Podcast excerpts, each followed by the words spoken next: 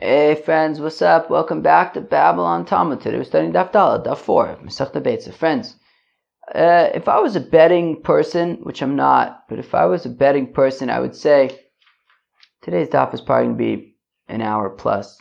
But by the time um, you get to this Daf, um, you'll already just be able to see that. Um, but it, it, this seems to be like a pretty um, yeah, kind of like a, a, pretty big daf. Yeah, like man, Beitza is kind of like Masechta Shabbos. I don't know, like big dafs, a lot of content. Um, you know, not not very fast moving. Anyways, so today's daf we continue with our discussion from yesterday, which was that we were trying to understand how come an egg that's a treifa would not just simply be batal barov, right? We had a brisa which says that when you have a safek regarding um, this Beitza Shenolda B'Yomtiv, so we say that the safek is Osir. Now, while this could make sense according to Rabbah, who says that we're talking about Nisr de Oraisa of Hachono, but according to Rav Yosef, according to Rabbi Yitzchak, who say that it's a din derabanan about um, whether it's Peris Hanoshin or whether it's um, um, Mashkin Shizavu, um, if we're talking about a din derabanan, so safek derabanan should be the kula. So why would it be aser?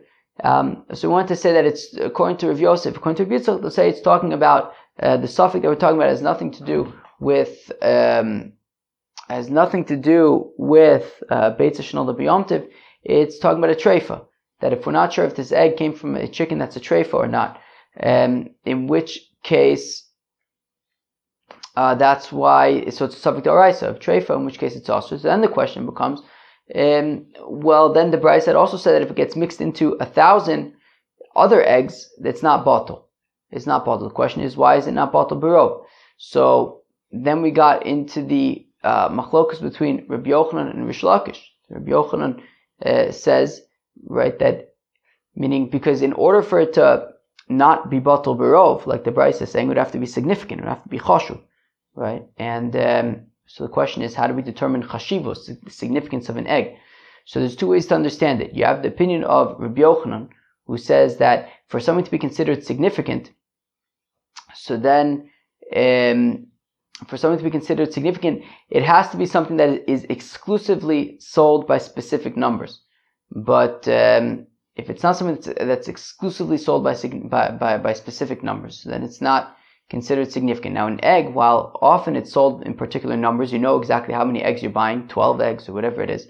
Um, you could theoretically also sell it in another way, let's say by weight or something like that. So it wouldn't necessarily be considered significant. According to Rish Lakish, though, uh, he says, kol davar minion, right? Um, anything that even if it's sometimes sold in, in particular numbers would be considered significant. So according to Rish Lakish, you can understand that you can explain that an egg is considered significant because it's something that is sold in numbers, even if not exclusively sold in numbers, but it is something that's sold in numbers, therefore it's significant. So I can understand why we could say that we're talking about uh, a treifa, and therefore a safek, if it comes from a treif chicken or not, is going to be usr, and also will not be bottle even in a thousand eggs, because um, it's considered significant because it's something that at least sometimes is sold by a specific number. The question was, according to the way that Rabbi Yochanan understands, um, which is that it has to be exclusively sold in numbers in order for it to be considered significant, well then why? So an egg is not significant then because it's not exclusively sold in numbers, and therefore it should be Batal Barov. So why isn't it Batal Barov? So wow, that was kind of a long-winded way to say that we're going to start off by trying to answer that question. Okay, I have a little coffee companion today. Um, and then we move on to what happens when Shabbos goes into Yom Tif, Yom Tif goes into Shabbos. Okay, fine. And then at the end we get into Yom Tov Sheni Shalgalias, right? What happens that nowadays when there are two days of Yom Tov, but how do we treat, is it, do we have two days of Yom Tov because it's a safek? Do we have two days of Yom Tov because it's din derabanan that it's considered like one long day? So we can get into those nafkaminas also. So as I said, you know, it's been several minutes already and we haven't even started the daf. So it's a dense daf today. There's a lot of over here, but it's a lot of good stuff. So I hope that you'll enjoy it. So, um, so as I gave in that sort of lengthy introduction, we're trying to answer that if you're Reb Yochanan and you say that in order for something to be considered significant, it has to be something that's exclusively sold in numbers, um, uh, that is not the case by an egg. So an egg would not then considered be, you know, fit the significance bill. So then why don't we just say that it's batal barov when there are a thousand of these eggs that might be a treifa? Mm. Well, when there's one egg that might be a treifa, but it's among a thousand other eggs.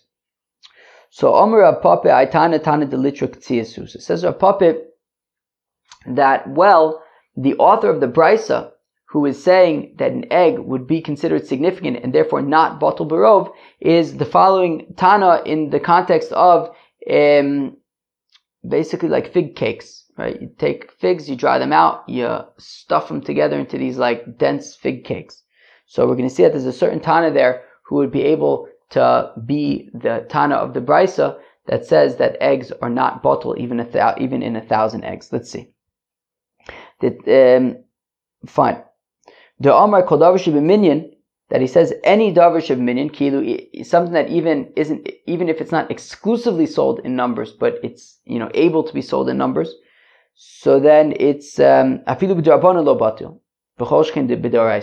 Even when it comes to Dinim Darabonon, it would not be batal. And certainly is like this, like a, like an egg that might be a treifa, it's not going to be batal. The Tanan is we learn in a Mishnah, Litra Ktsias, Shadarsa Alpi Igul. Okay. So if you have a litra of these um, um, sort of like fig cake thingies, so basically you would take like a bunch of figs, dry them out, squeeze them all together real tight to create these like um, you know pack them in to create these like fig cake type things. So shadar salpia eagle. Now there was this vessel that was called an eagle, I guess some kind of a round thing that you would stuff all the figs into to make these figs case, these these fig cakes. So if you have um, figs and they're truma, that's an, that's sort of the a crucial point, uh, you know, detail here is that these these figs are truma figs, um, and you know, truma of course can only be eaten by kohanim. So so if you have these figs and they're truma and they're stuffed into one of these eagle um, kalim thingies, eagle. But there's a lot of these eagle thingies, and he doesn't know which one is the truma one. You got a whole bunch of them. Most of them are not truma; they're chulin. But one of these eagle devices has uh, a bunch of figs that are truma in them. Now what do you do? They're all mixed together, all these eagle thingies. eagle So he doesn't know which eagle thing has the truma figs and which has the which has chulin figs. Or he put he stuffed these figs into the top of a uh, barrel and he doesn't know which barrel it is. Or he put it on the opening to a um, basket, but he's not sure lemaise which basket it is. So now in all these cases, he basically stuffed the figs into the top of the, let's use a barrel. I feel like the, the barrel example is probably the easiest one to visualize. You have a whole big barrel. Now, most of the barrel is stuffed with figs that are not truma. They're chulin. But on the top of it, on the top of one of the barrels, he's got a whole bunch of barrels. And, you know, most of them are entirely chulin. In one of the barrels, it's almost entirely chulin, but at the top, the top layer, he kind of stuffed in these figs. And now, so basically, he's got a whole bunch of barrels. In one of the barrels on the top layer, in the top section, there are a bunch of truma figs packed in, and he doesn't know which barrel it is.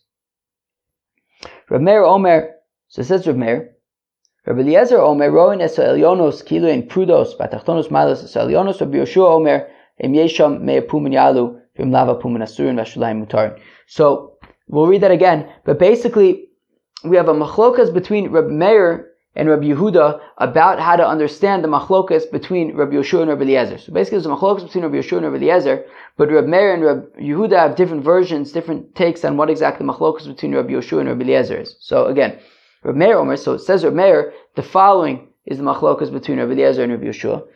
That Reb Eliezer Omer says Reb Eliezer, Ronis El Yonis, Kilu Prudis, Vatachtonis malis yonis. Basically, says Rabbi Eliezer, you could just view it all like one big mixture. That, you know, you have a, several barrels, and each barrel, right, you know, most of the barrels are entirely chulin. There's one barrel that's mostly chulin, but the top of it has some truma figs stuffed in. It says, look, you know, when it comes to truma, when truma gets mixed together with chulin, it's what's called meduma. It's a mixture of truma and chulin. If there are a hundred parts of chulin and one part of truma, so then the mixture become right. The, right, the truma can become batal um, in in that mixture. So so so the question is, how do we calculate the hundred parts? So says Rabbi Eliezer, you can actually treat the entire barrel. So each barrel, so of all the barrels, most of them are entirely chulin. And even in the one barrel that has the truma figs on top, the rest, they're at the bottom of the barrel, the rest of the barrel is going to be chulin. So if among all the barrels, in the entirety of the barrels, there are 100 parts of chulin to one part of this truma, so then, so then, so then, um, the, um,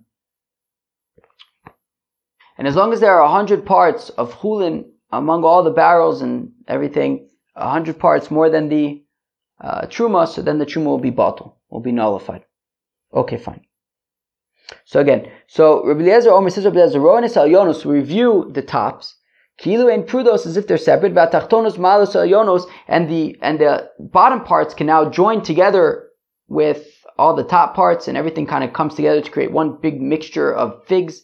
And um, as long as the truma, there's only one part of truma to at least hundred parts of chulin, the truma can be batal, and um, and and that is that. Rabbi Yeshua says Rabbi Yeshua, Im yesham mea pumin, says Rabbi Yeshua, look, if there are essentially hundred barrels, and therefore, well, really 101 barrels. So if you have 100 barrels of chulin, i.e., the tops of all the 100 barrels are chulin, and then there's one barrel where the top is truma, you're just not sure which barrel it is.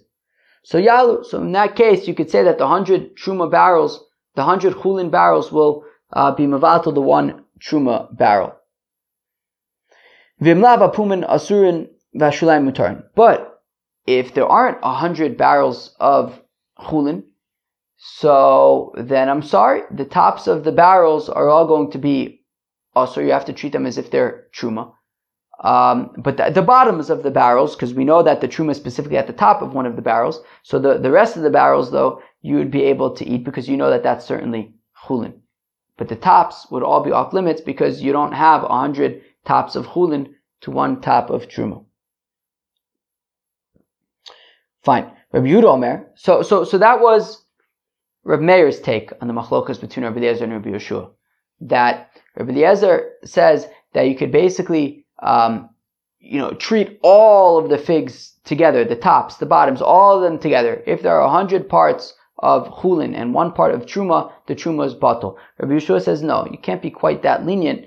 Rather, you can only take into account the tops of the barrels. If there are basically 100 barrels and therefore 100, well, 101 barrels and 100 tops of them are chulin and one of them is truma, so then the truma can be bottled. But if you don't have 101 barrels, so then all of the tops will be, you have to treat as truma, they're off limits, but the bottoms, where, which you know is chulin, um, would be permitted. Fine. Rabbi Yehuda Omer says Rabbi Yehuda. Rabbi Eliezer Omer says Rabbi Eliezer Yesham Mea Pumin Yailu Vimlava Pumin Asun Vashalam Mutar. Basically, according to Rabbi Yehuda, Rabbi Eliezer's opinion is the same as Rabbi Yeshua's opinion according to Rabbi Meir, which is that if you have 101 barrels and therefore you have 100 tops that are chulin and one top that is truma, so then the truma could be batal. But if you don't have 101 barrels, well then all the tops are off limits because you have to treat them as truma, but the bottoms uh, are, are all acceptable because you know that the truma is dafka at the top. Fine. Uh, Rabbi Yeshua Omer says, Rabbi Yeshua, afilu yesh sham shlosh meus pumin lo yailu. And this is how to explain the egg. That says Rabbi Yeshua, according to Rabbi Yehuda, even if there are 300 of these barrels. It doesn't matter.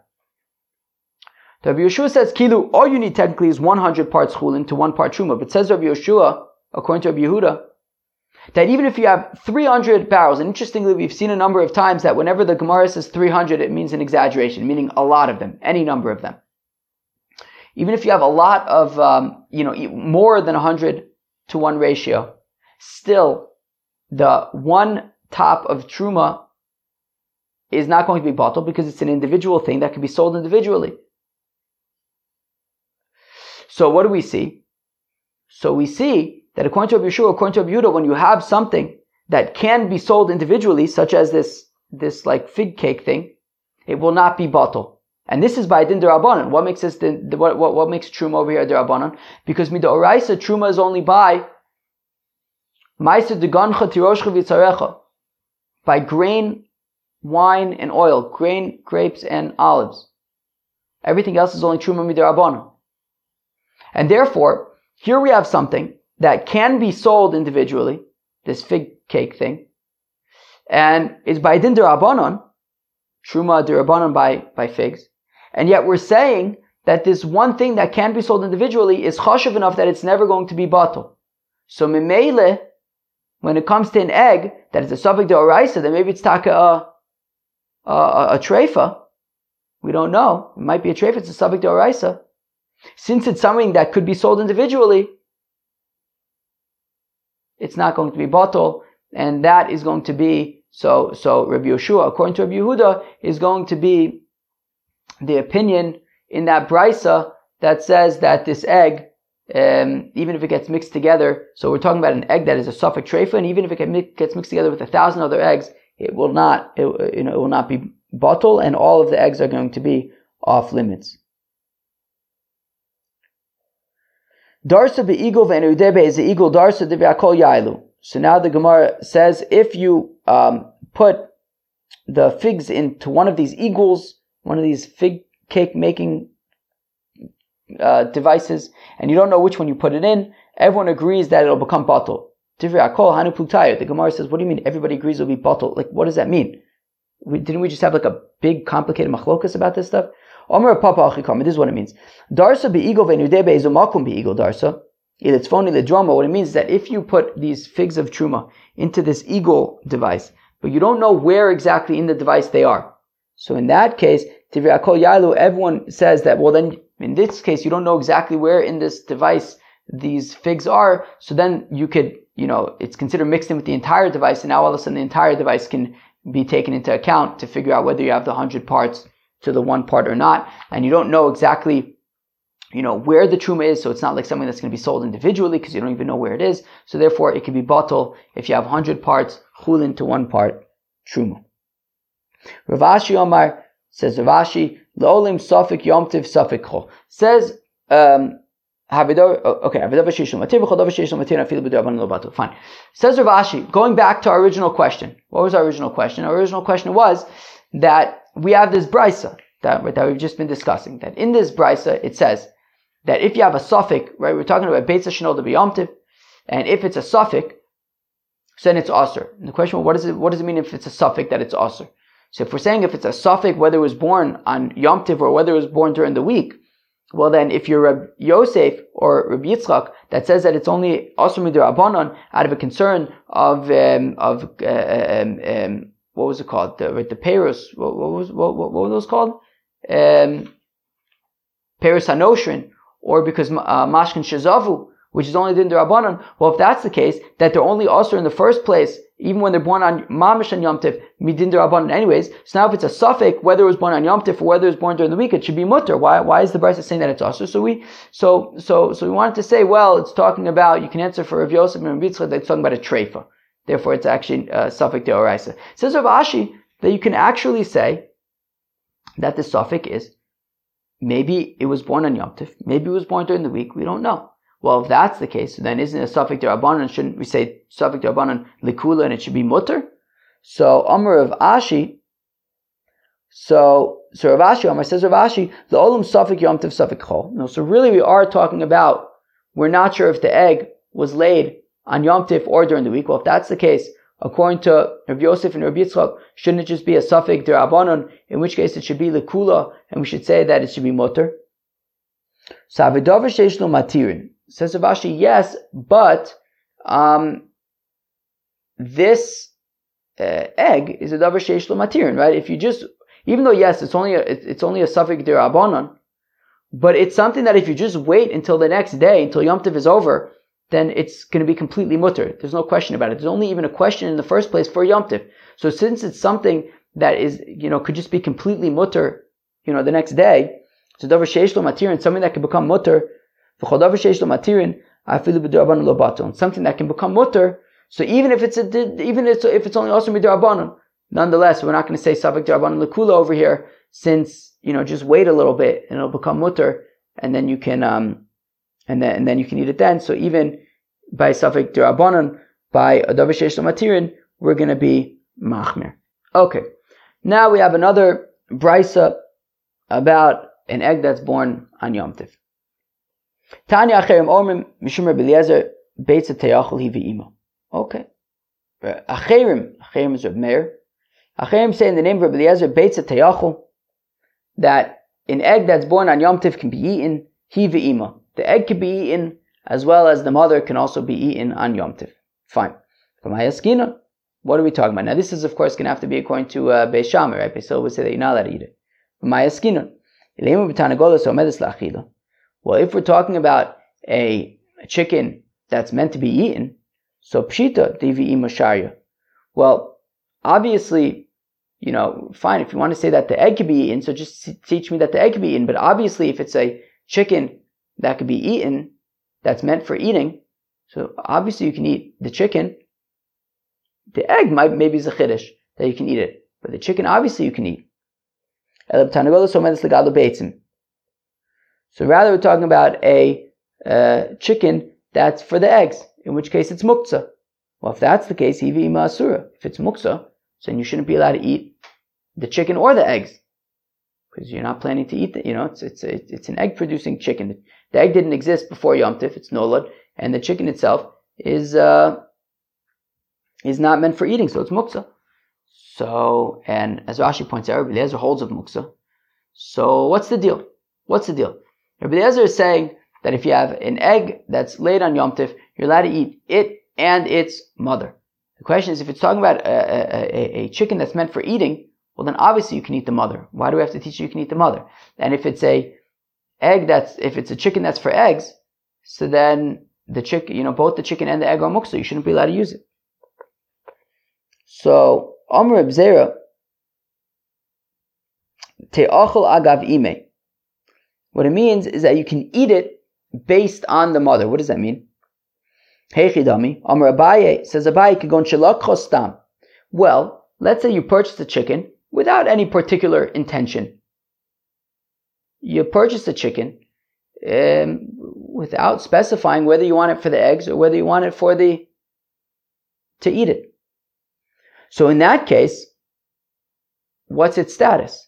So nishchita Well,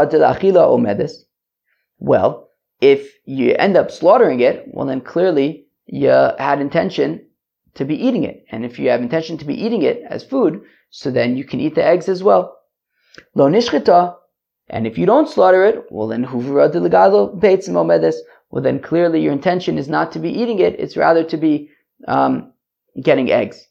And therefore that and therefore would be uh, you would not be allowed to eat the egg. So so so that so according to observe that that's what a Acherim is saying, is that right? When it says that you can eat the egg and its mother, it means that based on the mother, you can or cannot eat the egg. If you end up slaughtering the mother, then memele it's for food and you can eat the egg. If you don't slaughter the mother, so memele it's for eggs, in which case it's muksa. Rav Mari Amar says of Mari Guzma Katani. Says of Mari, no, really we're talking about a chicken that is for eating. Well, if it's a chicken for eating, fine, so maybe there's a chiddush that I can eat the egg. But why do I have to teach me that I can eat the chicken? Obviously, I can eat the chicken. I bought the chicken to eat it. So says Rav Mari, Guzma Katani. It's an exaggeration. We didn't need to teach that you can eat the mother. Obviously, you can eat the mother. The, the Brisa was just getting carried away and exaggerated. And, you know, it said something that we already knew, but, you know, to sort of, for emphasis, it said not only can you eat the egg, you can even eat the mother. The Tanya is learning a Brisa. Second, chapish coffee. The Tanya, is we learn in a brisa, Acherim Omrim say Acherim Mishum Rabbi Eliezer in the name of Rabbi Eliezer. Beitza Teachel Hi. You can eat the egg as well as the mother. Ve'efroach ve'klipaso as well as a chick and its shell. My klipaso. What do you mean that you're going to eat the shell? Ilema klipa mamish klipa basachilei. What do you mean? If you're going to tell me that we're saying you can eat the shell, why would you eat a chicken, uh, an eggshell. Ella efrach bikli paso. Rather, maybe let's say it means that you can eat a chicken in a shell, meaning if you have a, a, a chick that has not yet come out of the shell, we're saying that you can eat that chick. But that's not true. There's a machlokas between the Chachamim and Rabbi Eliezer ben Yaakov with regard to a chick that is born, that is hatched, but it hasn't yet opened its eyes. Can you eat it? Rabbi Eliezer ben Yaakov says no. The Chachamim say yes. But that machlokas is only specifically once the chick has hatched. But where the, the chick has not yet hatched, everyone agrees that you would not be allowed to eat it. So therefore, what's the deal? When the Brisa says that you're allowed to eat a chick and its shell, why would it say that you're allowed to eat the shell? It's not saying a chick in its shell because you're not allowed to eat a chick in its shell. Meaning a chick that's still in its shell. You wouldn't be able to open up the shell and eat it. So, so it must be talking about a chick that's hatched. And we're saying that you're not allowed to eat the shell. Obviously you're not allowed to eat the shell. Who eats shells? Right, so not that you're not allowed to eat, but just like who eats shells. So Ella Efrach v'klipas uguzma chanami teochel hi v'ima guzma.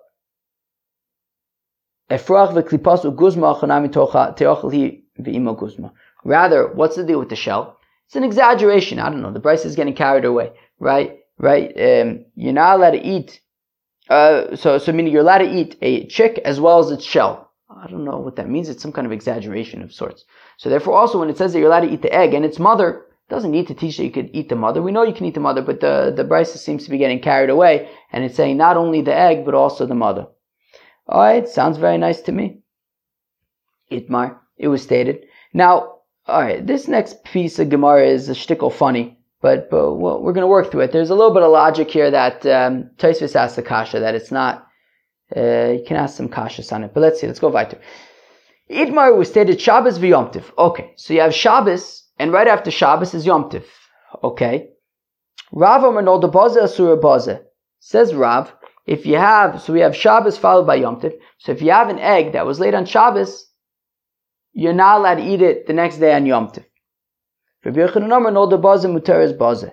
Whereas Rabbi Yochanan says, if you have an egg that was hatched, that was laid on Shabbos, you are allowed to eat it the next day on Yom Tiv. That's Rabbi Yochanan's opinion.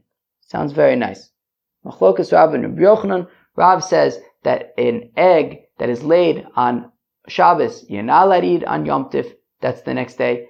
Rabbi Yochanan says that an egg that's laid on Shabbos, you are allowed to eat the next day on Yom Tif. Fine.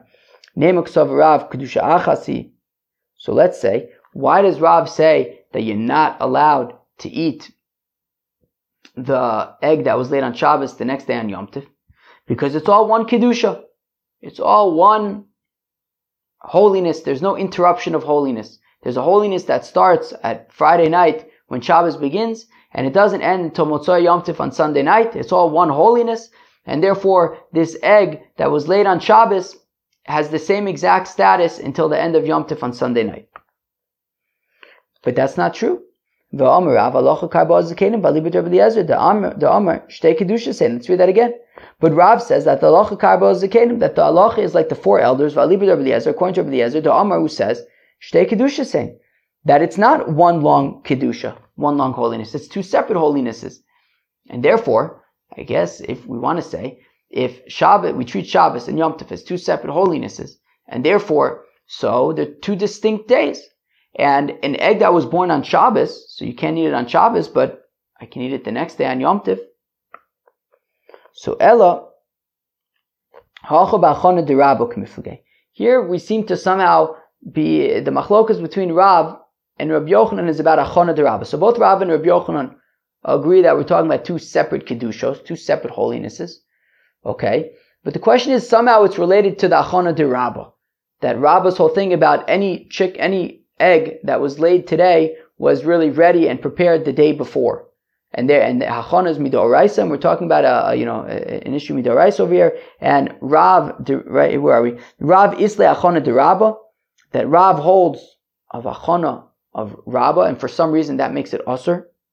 Rabbi Yochanan leis le'achana de Rabba, and Rabbi Yochanan doesn't hold of hachana of Rabba, and therefore it's permitted. Now, as Tosfos asks, uh, what does hachana of Rabba have to do with anything? What do they say? What does this have to do with the price of tea in China? That's like a thing, right? What does this have to do with the price of tea in China? I don't know. Tosfos gives some answers, but It's a better kasha than answer, I think. Um, friends, what does that have to do with achana? I don't know. Hachana, what, what, what's hachana of Rabbah? Hachana of Rabbah is that when uh, an egg is born on Sunday, we have to be concerned that, well, if it's late on Sunday, so then Memela the achana was complete on Shabbos. Over here, if it was late on Shabbos, we're saying it's late on Shabbos, which means, according to Rabbah, the achana would have been on Erev Shabbos. So what's the problem?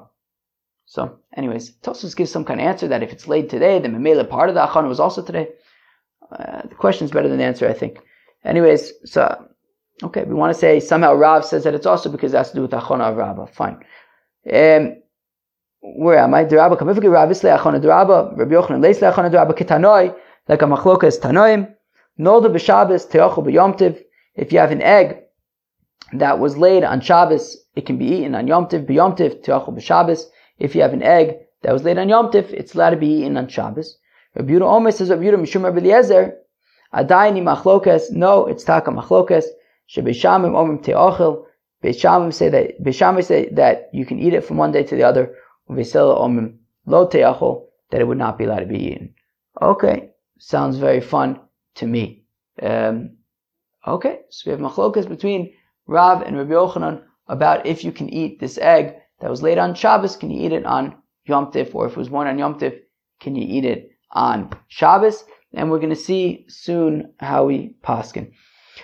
Ushpi zochni Rav Bar Hava havu lehanach beitzim b'yomtiv l'Shabbos. So Rav Bar Hava was staying at some fellow, and this fellow had some chickens, and these chickens gave birth to eggs, and these eggs were given laying to on Yom Tif, and the next day was Shabbos. So Yom Tif was on a Friday, and so Shabbos was the next day, and the chickens that belonged to the person that Rav Ada bar Ahava was staying at, I feel like I'm making it a lot more complicated than it is. Rav Ada bar Ahava was staying at Ruvain's house, okay? Ruvain had chickens. The chickens laid eggs on, on, on, on Yom Tiv. Yom Tiv was a Friday, which means the next day was going to be Shabbos. He wants to know, there are these eggs now.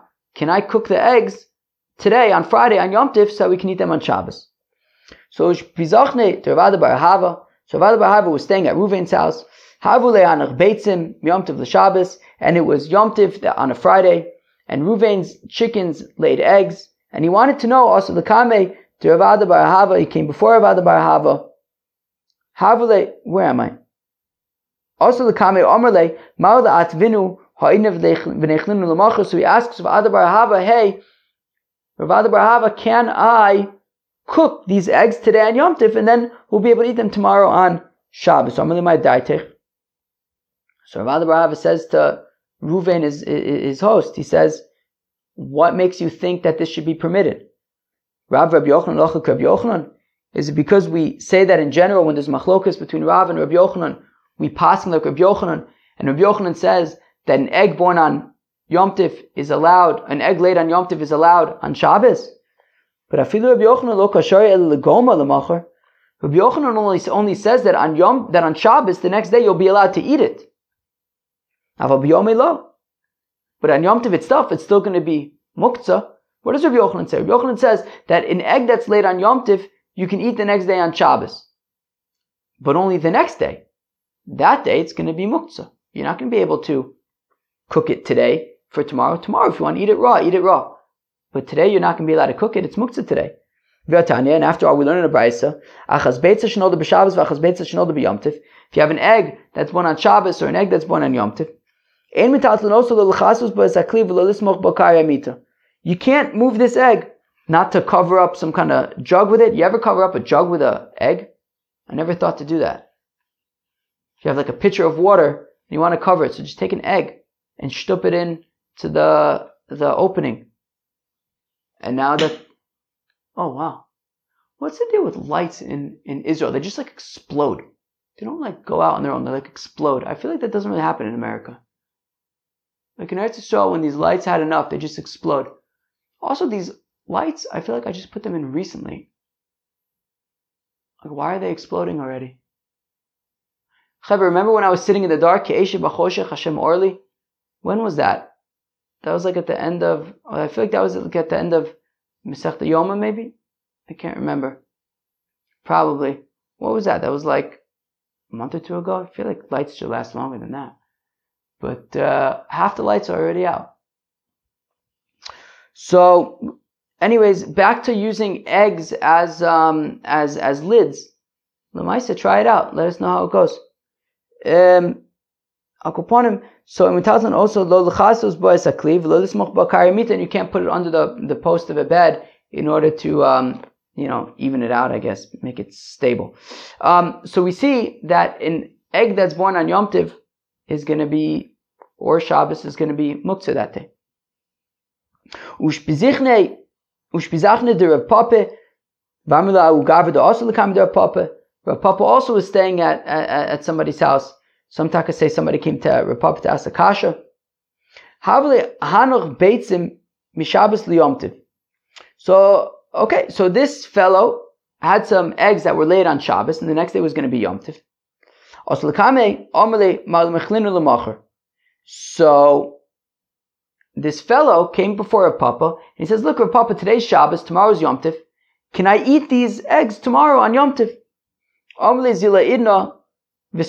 Rav Papa says, "Look, come back tomorrow."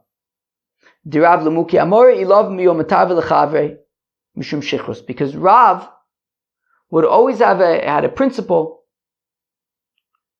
that he would never give a halacha shir after he ate his Suda on Yom Tif, because at the Suda on Yom Tif he'd be drinking wine, and he doesn't want to give any piske halacha to, to, to, to, to, to say what halacha is, to advise people of halacha when he is, has had any, any amount of wine. He's, he's scared that he'll be, that he'll be drunk. So therefore, a Papa said, look, I already had my, my, my Shabbos Suda today. Come back tomorrow, you know, and, I, and, and we could, we could discuss it. So then when this fellow came back to a Papa the next day, Rav Papa said, he says, it's a good thing that you came back today because if this was yesterday after I was already post Shabbos Suda, I would have made a mistake because the Amilach, Rav Rabbi Yochanan, because what it would have told you is that look, in general, when we have machlokas between Rav and Rabbi Yochanan, the Allah is like Rabbi Yochanan. So therefore, Rav says, right? Rav had said that uh, uh, an egg born, uh, an egg laid on Shabbos is also on Yom Tiv. Rabbi Yochanan says that an egg laid on Shabbos is mutter on Yom Tiv. So I would have told you, Lemaise, that well, in general, machlokas between Rav and Rabbi Yochanan, we pass like Rabbi Yochanan, therefore I would have advised that you would be allowed to eat the egg tomorrow on Yom Tiv. However, Ha'amar Rava, but Rava said, that there are three exceptions where we paskin like Rav rather than Rav Yochanan, and this is one of the three exceptions. We'll get to the other exceptions a little bit later on. Um, but this is one of the three exceptions, and we talk a paskin like Rav, and therefore you would not be allowed to consume this egg tomorrow on uh, Yom Tiv. Let's go weiter. On Rabbi Yochanan, says Rabbi Yochanan, Eitzim Shenoshru min adekel. Very nice. If you have um, uh, trees that fell down, you know, wood that fell down from a uh, palm tree in the Maise, Bishabas, on Shabbos, Osla Sikan B'yomtiv. Okay? So, if you have, right, so you have a palm tree, some of the wood from the palm tree falls down on Shabbos, the next day is Yom Tiv, can you use this wood the next day on Yom Tiv. Says Rabbi Yochanan, no. Also, lasikim ben Yom Tiv, you would not be allowed to use this wood in Yom Tiv uh, for, for firewood. And don't say but, but, but, but, but, but, but. Don't say that. Don't say but, but, but, but, but, but, but. But you said that when it comes to an egg, an egg that's born on Shabbos, you're allowed to use on Yom, an egg that's laid on Shabbos, you're allowed to use on, on Yom Tiv. So I'll say that wood that fell down from a tree on Shabbos, I should be allowed to burn on Yom Tiv. No. My time of Beitza, how come an egg that's born on Shabbos you're allowed to use on Yom Tiv? Well, Mishum nami legoma. Because technically there's nothing wrong with consuming an egg on Shabbos. You're allowed to eat eggs on Shabbos. Lamaisa, uh, my mom, she makes egg, egg salad on Shabbos. What do you want me to tell you? You're allowed to eat eggs on Yom on Shabbos. What do you want me to tell you? You're allowed to. And yet, we say that when an egg is born on Shabbos, you're not allowed to consume it because it was born that day, but you can consume it the next day on Yom Tiv. So Asura. Asura. So you're going to say, okay, that's interesting. There's nothing wrong with eating eggs on, I'm allowed to eat eggs on Shabbos. And interestingly, when this egg was born on Shabbos, we say don't eat it today, wait till tomorrow. It's clear why was I unable to eat it on Shabbos? Because it's muktzah. Because, um, you know, an egg that's born on Shabbos is nolad, it's muktzah. You can't eat it on Shabbos. Wait till, wait till tomorrow. Tomorrow you can eat it. So it's clear. I, like, I get what's going on over here, right? Even though theoretically I should be able to eat eggs on Shabbos, but this particular egg I can't eat because it was born on Shabbos, because it's nolad. Okay, it's like clear what's going on over here that, you know, because of nolad, because it was muktzah, I wasn't allowed to eat it on Shabbos, I have to wait till Sunday, till Yom Tov. But Eitzim, however, wood is a different story. I can't burn wood on Shabbos. And therefore, if we say, look, you're not allowed to use this wood on Shabbos, you have to wait till Sunday to use it. Well, I'll say, okay, uh, obviously.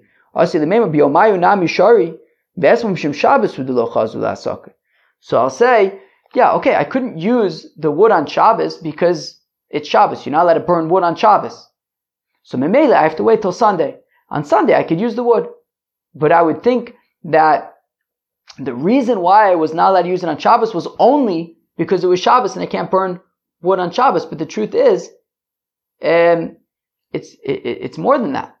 Right? I mean, if we say that you're allowed to use the the wood that fell from the tree on Sunday, right? Meaning wood that fell from the tree on Shabbos. Says of Yochanan, you're not allowed to use it on Sunday.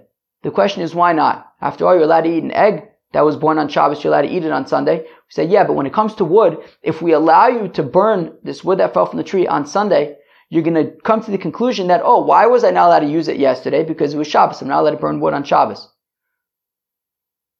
But the truth of the matter is that the reason why you weren't allowed to use the previous day, in addition to the fact that it was Shabbos, was also because when it falls down from the tree that day, you're not allowed to use it because it's muktzah. And therefore, I won't realize that. If we allow you to use the wood that fell on Shabbos on Sunday, I'll think the only reason why I wasn't allowed to use it the previous day was because you're not allowed to burn wood on Shabbos. But I might think that inherently, right, let's say the wood would fall down from the tree on Sunday, I would think, oh, I could use it. I wouldn't think that, no, I couldn't use it the day before also because it was nolad, because it fell down from the tree that day. And because we don't want you to draw the wrong conclusion about the wood, we say that wood that fell down from the tree on Shabbos, you're even not allowed to use on Sunday. To make it clear that, you know, uh, wood that falls down from a tree, you're not allowed to use on, on Yom Tiv. Whereas by an egg, we don't really have that concern because just from the fact that we say don't use it today, use it tomorrow, it's clear that the reason why you're not using it on Shabbos is because of Nola.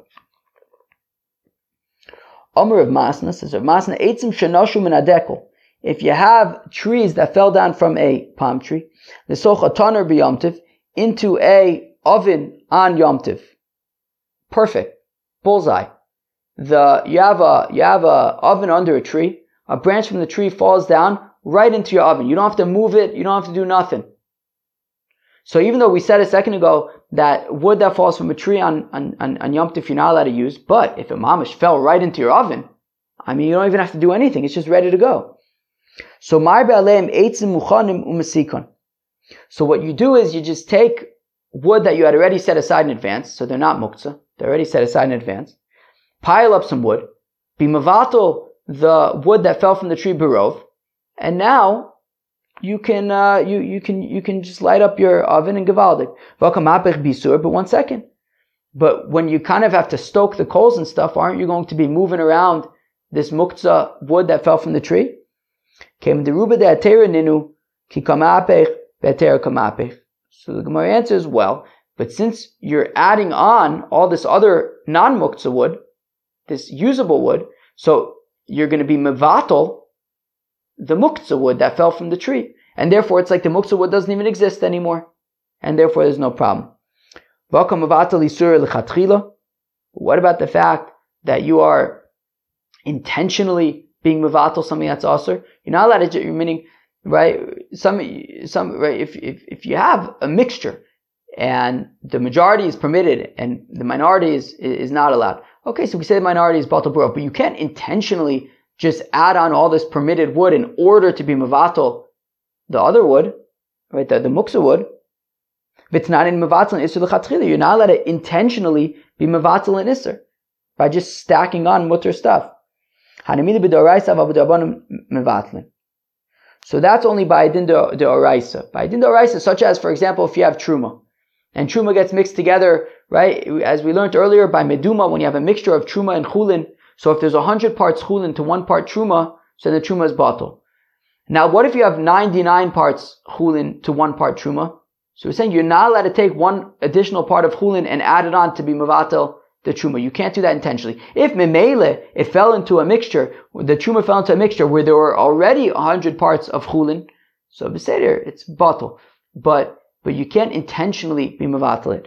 But that's only by the oraisa, like truma. But b'drabanon, but um, where am I? Uh, but if it's the like muktzah, it's okay. You could take the non-muktzah wood, stack it on top, and be mavatal the muktzah wood. What about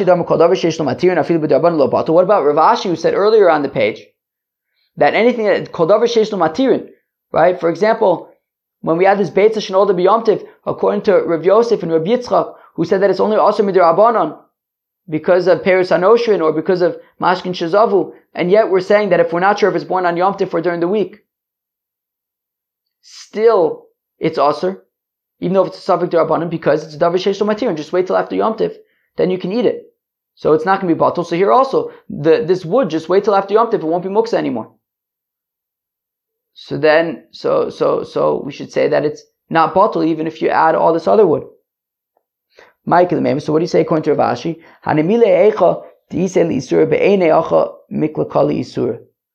Well, that is only such as by the um, egg where the egg isn't going anywhere. You have one egg mixed together with a thousand other eggs.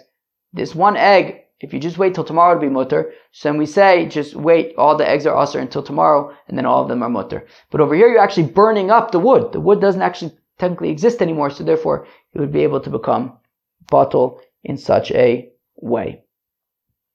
Fine. Itmar Yom Tov Shel Golios. Okay, so now we get up to two Yom Tivs of Golios, which is an interesting sugya, right? So up until now, we were discussing when you have Shabbos followed by Yom Tiv, Yom Tiv followed by Shabbos, fine. So of course there's the halachos of Shabbos and the halachos of Yom Tiv. But what about Yom Tiv Sheni Shel Golios? Right, in Chutz La'aretz, in Eretz Yisrael, of course, we keep, you know, one day of Yom Tiv in, in most cases, right? So for example, Pesach, you'll have one day of Yom Tiv at the beginning of Pesach in Eretz Yisrael, whereas in Chutz La'aretz, you'll have two days. So this is what's called Yom Tiv Sheni Shal that we add a second day of Yom Tiv in the exile. Now, initially, the reason why we added an extra day was for, for, for practical reasons, for technical reasons, which is, well, how do you know when, right? Let's say take Pesach as an example. So in order to know, right, Pesach is the 15th day of Nisan. Well, in order to know when the 15th day of Nisan is, you have to know when the first day of Nisan is. And in order to know the first day of Nisan, you have to know when Rosh Chodesh is. And the only way to know Rosh Chodesh is based on the moon in Eretz Yisrael and the Bezdin in Yerushalayim. Or I think even Yavna, wherever the Bezdin was, wherever the Sanhedrin was. So, so, so, now if you're far away, how are you going to know what the Bezdin in Eretz Yisrael said for what the first day of Nisan is? So, the answer was it would take some time and it, you wouldn't necessarily know before the 50 in, in, within two weeks. And therefore, there's two possibilities, you know, depending on if Adar was 30 days or 29 days, the first day of Pesach could be one of two days. So out of this doubt, out of this safek, we keep two days of Yom Tif. We keep two days of, of Yom Tif so that Memele, um, you know, we were celebrating Yom Tif on the first day of Pesach, you know, on, on, you know, one of the days was definitely, so one of the days was technically a weekday. One of the days was, was, was the first day of Pesach. We don't know which one it is, so we celebrate both. Fine. So that's what's called Yom Tov Sheni Shal Galios, the second day of Yom Tov. Now the interesting thing is that nowadays, there's a fixed calendar. Right? Already, you're going to see already in the Gemara, you know, during their days already there was a fixed calendar. Now when there's a fixed calendar, we know when the first day of Pesach is. And therefore, yet we still keep two days of Yom Tif in right outside uh, outside of Eretz Yisrael. So the question is why? You know, do we do it because um, okay, it didn't right there. That, at this point, basically, the rabbi said that this is what we do outside of Eretz Yisrael. We keep two days, and it's two days of Yom Tif, not out of safek anymore. It's just this is the halacha midar abonon outside of Eretz Yisrael. We keep two days of Yom Tif, and it's basically like one long day of Yom Tif.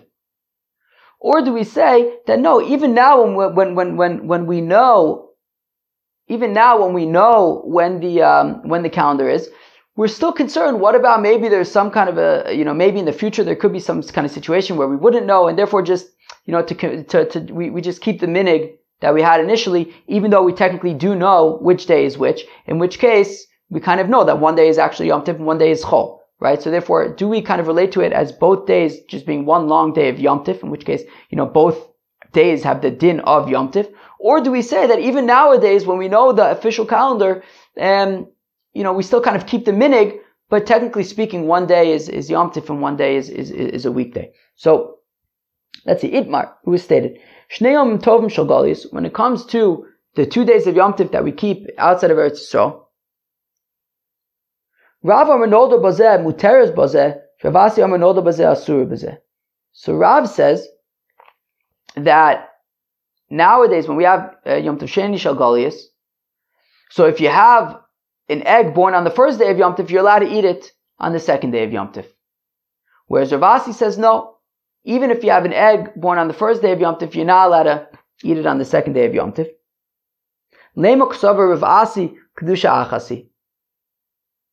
Let's say that Rav Asi says that we view both days of Yom Tif as one long holiness that doesn't stop until after the second, till after, till the night following the second day of Yom Tif, right? So you have one holiness that starts at the beginning, you know, the eve of the first day of Yom Tif and continues until after the second day of Yom Tif.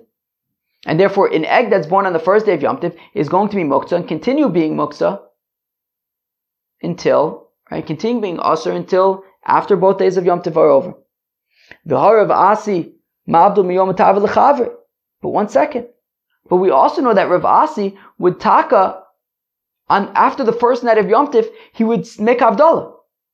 Meaning he would keep two days of Yom Tif, but they would be two separate holinesses, two separate kedushas, and you know he's not sure one of them, you know, maybe was, uh, you know, let's say the first day was, let's say the first day was was actually Yom Tif, so he would make he would make Havdalah between the first day and the second day of Yom Tov.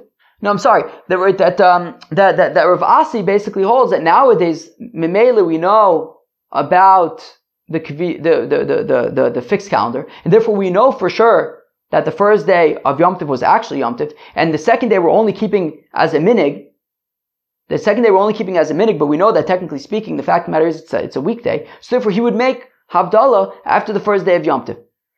So on the one hand, Rav is saying that an egg born on the first day of Yom Tif, you're not allowed to eat on the second day of Yom Tif, which sounds like he's saying that it's all one long Yom Tif, that basically the Chacham said that even though we know about the, the, the, the, fixed calendar and that we know that the first day of Yom Tif is the day of Yom Tif, technically speaking, the next day is a weekday, but once the Chacham said that this is what we do, that outside of Eretz Yisrael we keep two days, well then it's like one long holiness that doesn't end till after the second day. So that's why he's saying that an egg born on the first day, you're not allowed to eat on the second day. Yet at the same time, he's making Havdalah after the first day of Yom Tiv, because he's saying the fact of the matter is, we know that the first day of Yom Tiv is, is, is, is, is Yom Tiv, and the next day is really, we're just keeping it as a minik.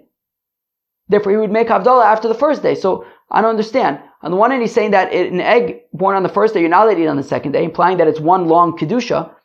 Yet he's also making Havdalah after the first day, implying that it's only, you know, that, that, that, that, that the second day of Yom Tov is only as a minig. But the fact of the matter is, we know that Yom Tov is technically over after the first day. So, so the Gemara answers Rav Asi actually wasn't sure. He was not sure. So therefore, he would be machmir in both ways.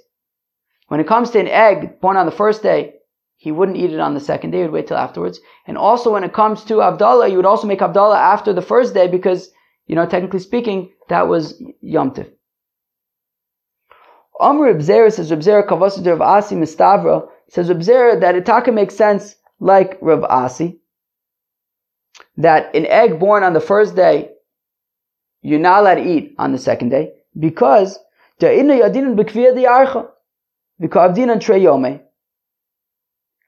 after all, nowadays, says Reb we know about the fixed calendar, so we know that the first day of Yom Tov is really Yom Tov, and yet we still keep a second day. What must it be? That the Chachamim said that we keep two days, and this is what we do. We keep two days, and therefore an egg born on the first day, don't eat it until after the second day, because it's all one Kedusha.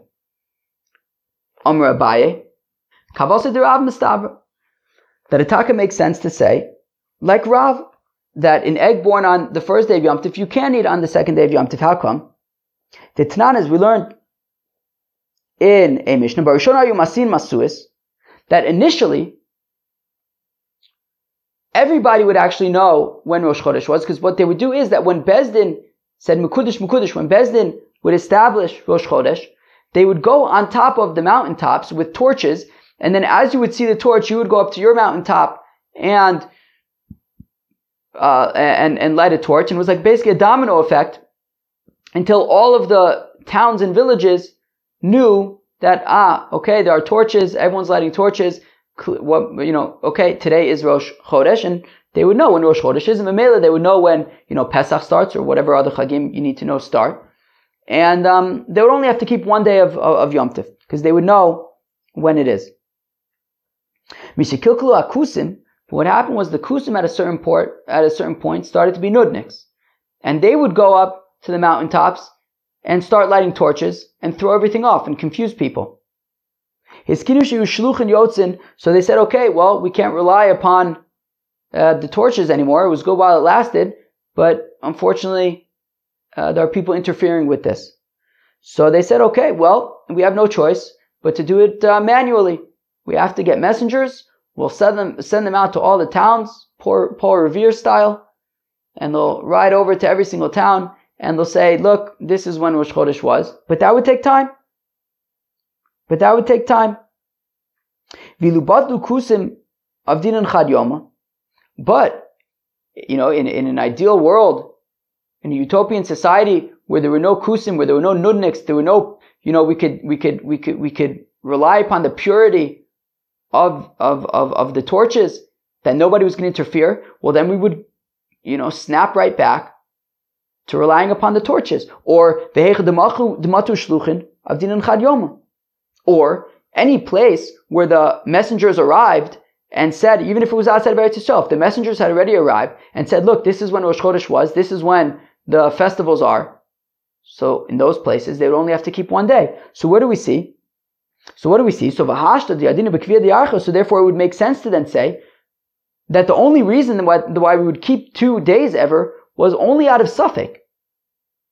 And if we would be able to revert to the torch system, where everybody would know quickly when Rosh Chodesh was, we could just rely upon that. Any place where the messengers would, would, would arrive there, they would only have to keep one day. And therefore, nowadays also, nowadays that we know when the festivals are because we have a fixed calendar, well then, it would make sense to say that we should only have to keep one day because we know. But my tamayo of din and treyome, then how come we keep two days? Mishum dishalchu mitam because they sent from Dar and from Eretz Yisrael. Izaru b'minig avosechem b'yadechem. Hold on to the minig of your fathers. Your fathers kept two days out of safek. You also keep two days. Zimrin degazu malchus gezer vasil al kalkule. Because you never know what could be in the future. Maybe there could be some kind of nudnik um, um, rulers who are going to make a gezer that you're not allowed to study Torah, and then you know scholarship is going to decline, and people are going to get you know, a little bit fuzzy about which day is Rosh Chodesh, and then, and then you can go, you know, again, it'll be in the same situation where you're not exactly sure which day is Yom Tif, so therefore just hold on to always doing two days, even nowadays when you know which day is Yom Tif, and which day is actually a weekday, nonetheless, you still hold on to um, keeping keeping two days. So we see that according to Rav, we do technically know though which one is Yom Tov. The first day of Yom Tov is actually Yom Tov. The second day of Yom Tov is Chol, but we just do it as a minig. Um, so therefore, an egg that's born on the on, on, the first day of Yom Tov, you can eat on the second day of Yom Tov. Chevre, that was Davdal of Masech the Beitza. man, this is like a real. It reminds me of Masechta Shabbos. These are big dafs, a lot of content, a lot of material over here, but real quality, real real sugyas over here. So Daf started off today. We were talking about um, how exactly to understand this brisa. Right? We had a brisa that says that if you have a safek with regard to an egg, it's usr. And we're trying to understand what that means because according to Rav and Rabbi Yitzchak, I'm sorry, according to Rav Yosef and Rabbi Yitzchak, it's only usr, right, an egg born in Yom Tov is only usr anyways, midar abanan right? Paris Anoshin or Mashkin Shazavu, and therefore if it's a safek derabanan, we're not sure if it was born on Yom or during the week, so it should be permitted. So we want to say that no, that that that egg is talking about a, um, treifa, which is actually the deoraisa, therefore it's the chumrah. But if it's a safek treifa, then why does the brisa then say that if this one egg gets mixed together with a thousand other eggs, it's not batal? It should be batal barov. So we wanted to explain that the reason why it's not batal is because it's the opinion of Rabbi Yehoshua, according to Rabbi Yehuda, who says that when you have um, basically truma, that uh, when you have these figs of truma, which are derabanan, because figs are only midirabanan truma, um, that gets mixed up with a whole bunch of like other figs, and you know exactly which ones um, they are. So it's something that could be sold as an individual unit, like an egg, and yet we're saying that it is not batal. Um, it's considered significant, and that's by the Rabbanon, so Mimele, by the Ores, like Trefa, it would be considered significant and wouldn't be batal. So therefore, the author of that Brisa is Rabbi Yehoshua, according to Rabbi Yehuda. Okay, fine. Uh, then we saw the opinion of Rav Ashi, who says that no, you can even explain that it's like Rav Yosef and Rav Yitzchak, that it's the Rabbanon, but since it's a Davar Sheish Matirin, since it's something that could become, uh, you know, completely permitted the next day after Yom Tiv, so therefore, uh, it's not going to be uh, batal even in a thousand other eggs. Um, okay, we then saw this other brisa of Achirim, that Achirim say, according to Eliezer, that if you have a egg born on Yom Tif, you can eat the egg as well as the um, chicken. The question is, why, why do you have to teach about the chicken? Obviously, you can eat the chicken. If it's a chicken that's for eating, obviously you can eat it. So we had two explanations. Abaye says what it means, well, Reb Zera says, and then Abaye explains that what it means is that it's talking about where you have a chicken that you bought without any specific intent, whether you're going to eat it or whether you're going to use it for its eggs. So memela, if you end up checking the chicken, then that means that um, you you it's, it's a food chicken, and therefore memela you can eat the eggs. If you don't end up checking the chicken, then memela it's an egg chicken, in which case you cannot eat the eggs because it's going to be muksa. Rav Mari says what it's just an exaggeration. What the Mishnah is, what the Brisa is saying is that you're allowed to eat the eggs, and then you know you can even eat the chicken, but it's just like an exaggeration. Fine. Then we saw this machlokas between Rav and Rabbi Yochanan about when you have Shabbos followed by Yom Tif. An egg that's born on Shabbos, can you eat it on Yom Tif? Rav says no. Rabbi Yochanan says yes. Okay, fine. Um, we saw that Rabbi Yochanan says that when wood falls down from a tree on Yom Tif, you're not allowed to use it on, uh, well, on Shabbos, you're not allowed to use it the next day on Yom Tif, even though an egg, Rabbi Yochanan says you would be allowed to use the next day, but a tree is different because if we allow you to use it on Sunday, you might think that the reason why you weren't allowed to use it the previous day is not because it was muktzah, but because um, you're not allowed to burn uh, wood on, on, on, on, on Shabbos. But um, you won't realize that actually wood that falls down on Yom Tif and falls down on Shabbos Yom Tif is itself muktzah, and that's why you're not allowed to use it. So therefore, says Rabbi Yochanan, if wood falls down from a tree on Shabbos, you're not allowed to use it the next day on Yom Tiv.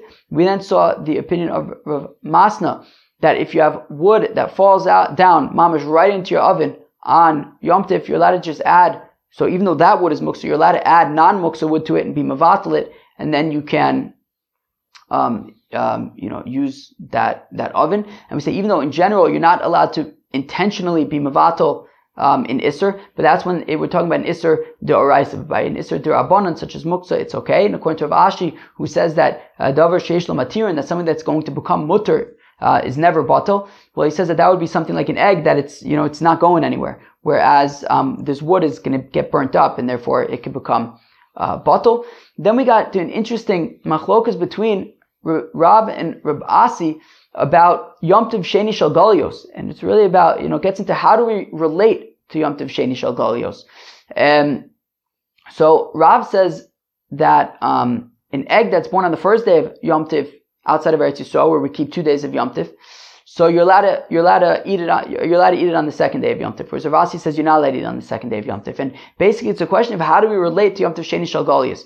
Basically, according to Rav's approach, we refer to Yom Tov Sheni Shal Galias um, essentially like nowadays, we know that the first day is actually Yom Tiv, and we just keep the second day as a minig, even though technically speaking we know that it's a weekday, and therefore you're allowed to eat the egg on, on, on the second day, because technically speaking it's a, it's a weekday, but still we do preserve the minig and we keep two days of Yom Tiv. According to Rav Asi, who says that an egg born on the first day, you're not allowed to eat on the second day, the, the svara there would be that, well, the Chachamim said, look, even though, yes, initially we started out keeping two days of Yom Tov out of safek, but once the Chacham said that we keep two days of Yom Tov, that's that. We keep two days of Yom Tov, and therefore it's considered like one long Kedusha, and therefore an egg born on the first day of Yom Tov doesn't become permitted until after the second day of Yom Tov. Um, so it's very interesting in terms of how do we relate to Yom Tov Sheni Shal Golios now that we have the fixed calendar.